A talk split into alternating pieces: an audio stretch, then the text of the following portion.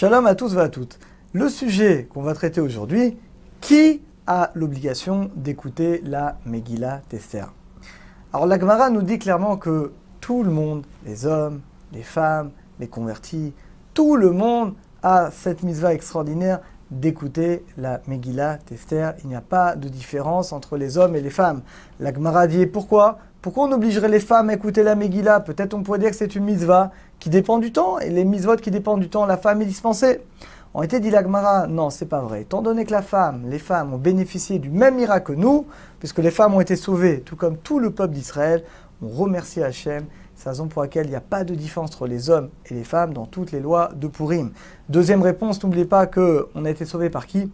Par une femme. Et oui, bien entendu, grâce à la reine Esther, on a été sauvé. C'est la raison pour laquelle les femmes également ont l'obligation d'écouter la Megillah et ont les mêmes obligations que nous pour toutes les autres mitzvot de Purim. Donc, les hommes et les femmes, il n'y a pas de différence. Les enfants également. Les enfants, on a une mitzvah d'éduquer les enfants à écouter la Megillah. Alors attention, uniquement les enfants en âge de rhino d'éducation. Ça démarre à 5 ans, il y en a qui disent 6 ans. Maintenant, les petits-enfants, je ne vous conseille pas de les emmener parce que ça fait du bruit, ça dérange. Et si vous ratez un mot, eh bien vous avez raté la mitzvah. Donc essayez de vous débrouiller. Il y a des lectures, Bouch. Il y a beaucoup de lectures dans toutes les synagogues, il y a plusieurs lectures. Essayez de vous organiser, comme ça chacun écoute la mitzvah et peut s'acquitter comme ça bien de son obligation. Les convertis, bien entendu, il n'y a aucune différence. Donc cette mitzvah, elle est, bien entendu obligatoire pour tout le monde. Alors on la lit deux fois la Megillah, d'abord le soir, et le lendemain, on a toute la journée euh, pour l'écouter. Pourquoi deux fois? Eh bien, ça rappelle un pasouk de Télim, on dit que les Béné Israël ont imploré Hachem la nuit et le jour. Et donc, pour rappeler toutes les prières qu'ont fait les Béné Israël à cette époque, nous également, on implore Hachem, on remercie Hachem le soir, et on remercie également Hachem le lendemain en réécoutant la Megillah.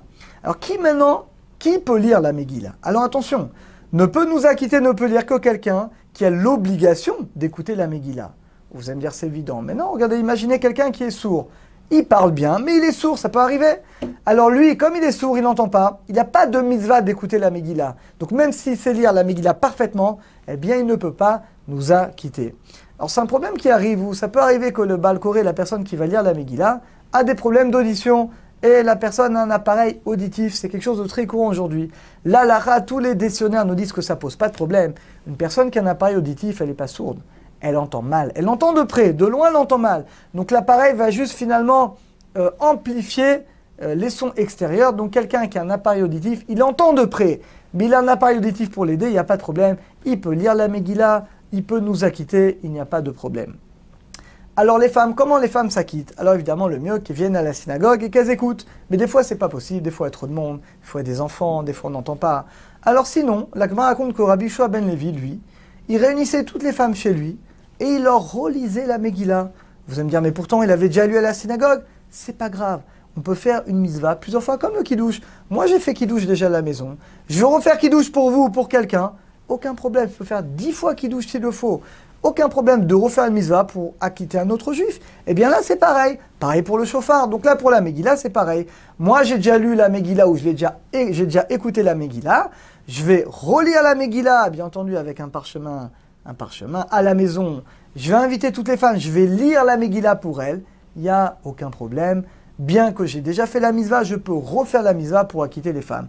Est-ce qu'on refait les brachot pour les femmes? La réponse est oui. Le minag à nous dit le Rav Yosef, surtout quand il y a minyan, parce que vous savez que dans ce cas-là, on peut compter les femmes, s'il y a un minyan de femmes, s'il y a dix femmes, eh bien on fera dans ce cas-là toutes les brachot. À la fois les brachot avant la Megillah, que les brachot après la Megillah. Donc dans ce cas-là, celui qui a déjà lu la Megillah à la synagogue, souvent ceux qui lisent la Megillah, il n'y en a pas beaucoup, eh ben, ils sont amenés à la lire plusieurs fois. Ils doivent organiser plusieurs de lectures pour permettre à tout le monde d'écouter la Megillah. Donc ça pose aucun problème. On peut lire plusieurs fois la Megillah. Et dès qu'il y a un minyan, même un minyan de femmes, dix femmes, c'est bon. On peut dire toutes les brachot non seulement à la fin, non seulement au début, mais même y compris à la fin. Alors, Hashem, on a, fait, on a fini, on finit cette, euh, euh, cette explication de la mise de Megillah, alors qu'Hachem nous aide tous à bien écouter, bien écouter la Megillah et qu'on mérite de nouveau de grands miracles comme à l'époque. Chag à tous et à toutes.